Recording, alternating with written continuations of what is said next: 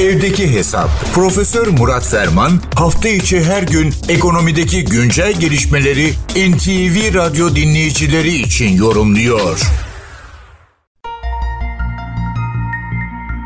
An itibariyle dünyada ekonomik konjonktürün ön gündemin ön sıralarına iki gelişme geldi, kuruldu. Bunlardan bir tanesi özellikle piyasa çevrelerinin çok önem atfettikleri ve belki de o uzun zamandır güçlü dolar sendromu dolayısıyla tırnak içinde dayak yiyen sermaye piyasalarının biraz nefesini açacak, altına biraz soluk aldıracak yeni mesajları bekledikleri Powell'ın konuşması oldu. Bir kurumun ilgili konuşmasında, ilgili kitabında Powell gayet kısa bir sunum yaptı ve burada aslında Perşembe günü açıklanacak Amerikan enflasyonu da göz önüne alındığında pek de beklenilen piyasanın duymak istedikleri, istediği konulara girmedi. Hatta piyasa deyimiyle özellikle topa girmedi. Bence en önemli noktalardan bir tanesi topa girmediği bir diğer alanda iklim değişikliği politikalarının Fed'den bağımsız olduğuydu.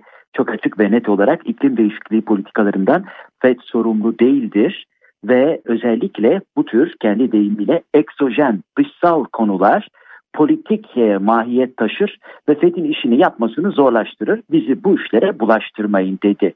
Tabii iklim değişikliği ve ilgili konularda özellikle katı tutumuyla tanınan Biden'a enteresan bir mesaj. Aynı zamanda merkez bankacılığının bağımsız rolüne de kendince atıf yapmış olduğu bu çerçevede anlaşılıyor ki piyasanın bütün ters beklentilerine rağmen daha önce de öngördüğümüz gibi ilk iki yarıda güçlü dolar sendromu devam edecek.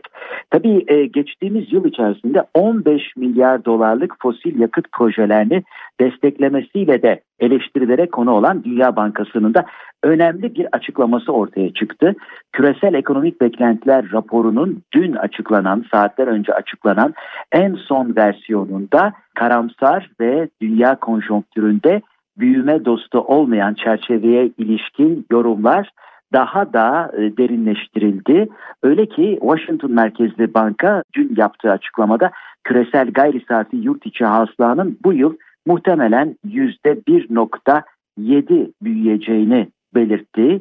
Bu revizyon aslında Haziran ayı tahmininin tam neredeyse yarı yarıya aşağıya doğru revize edilmesine, daha karamsar bir tabloya çekilmesine işaret ediyor.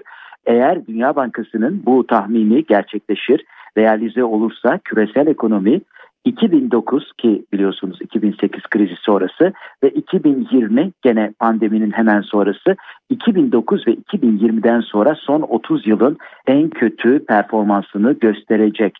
Netice itibariyle Dünya Bankası bu raporunda birçok ülke ve bölge için büyüme tahminlerini düşürmüş, yeni negatif şokların küresel ekonomiyi resesyona sokabileceği uyarısını bu kez kuvvetli çizgilerle bir kere daha gerçekleştirmiş, vurgulamış oldu. Aynı zamanda yüksek faiz oranını da anahtar bir faktör olarak belirtti. Rusya'nın Ukrayna'yı işgali ve yatırımlardaki genel düşüş eğilimi de aşağı yönlü revizyonun diğer gerekçeleri olarak ortaya kondu. Dünya Bankası Başkanı David Malpass açıklamada, basın açıklamasında kalkınmanın karşı karşıya olduğu kriz yoğunlaşıyor değerlendirmesini yaptı. Tabii Türkiye için de değerlendirmeler var. Banka Türkiye için 2022 2022 yani geride bıraktığımız gayri safi yurt içi hasıla büyüme tahminini %2.3'ten %2.4'e çıkarırken 2023 için büyüme tahminini %3.2'den %2.7'ye aşağı yönlü revizyona tabi tuttu. 2024 yılı tahmini ise %4 olarak e, korundu.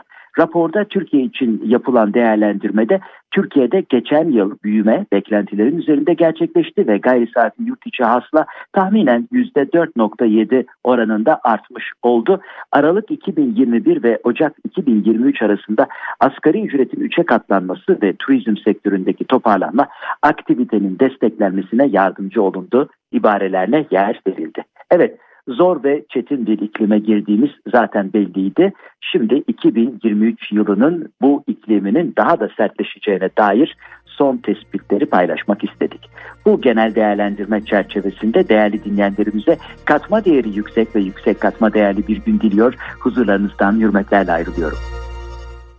Profesör Murat Ferman'la evdeki hesap sona erdi. Kaçırdığınız bölümleri www.ntvradio.com.tr adresinden dinleyebilirsiniz.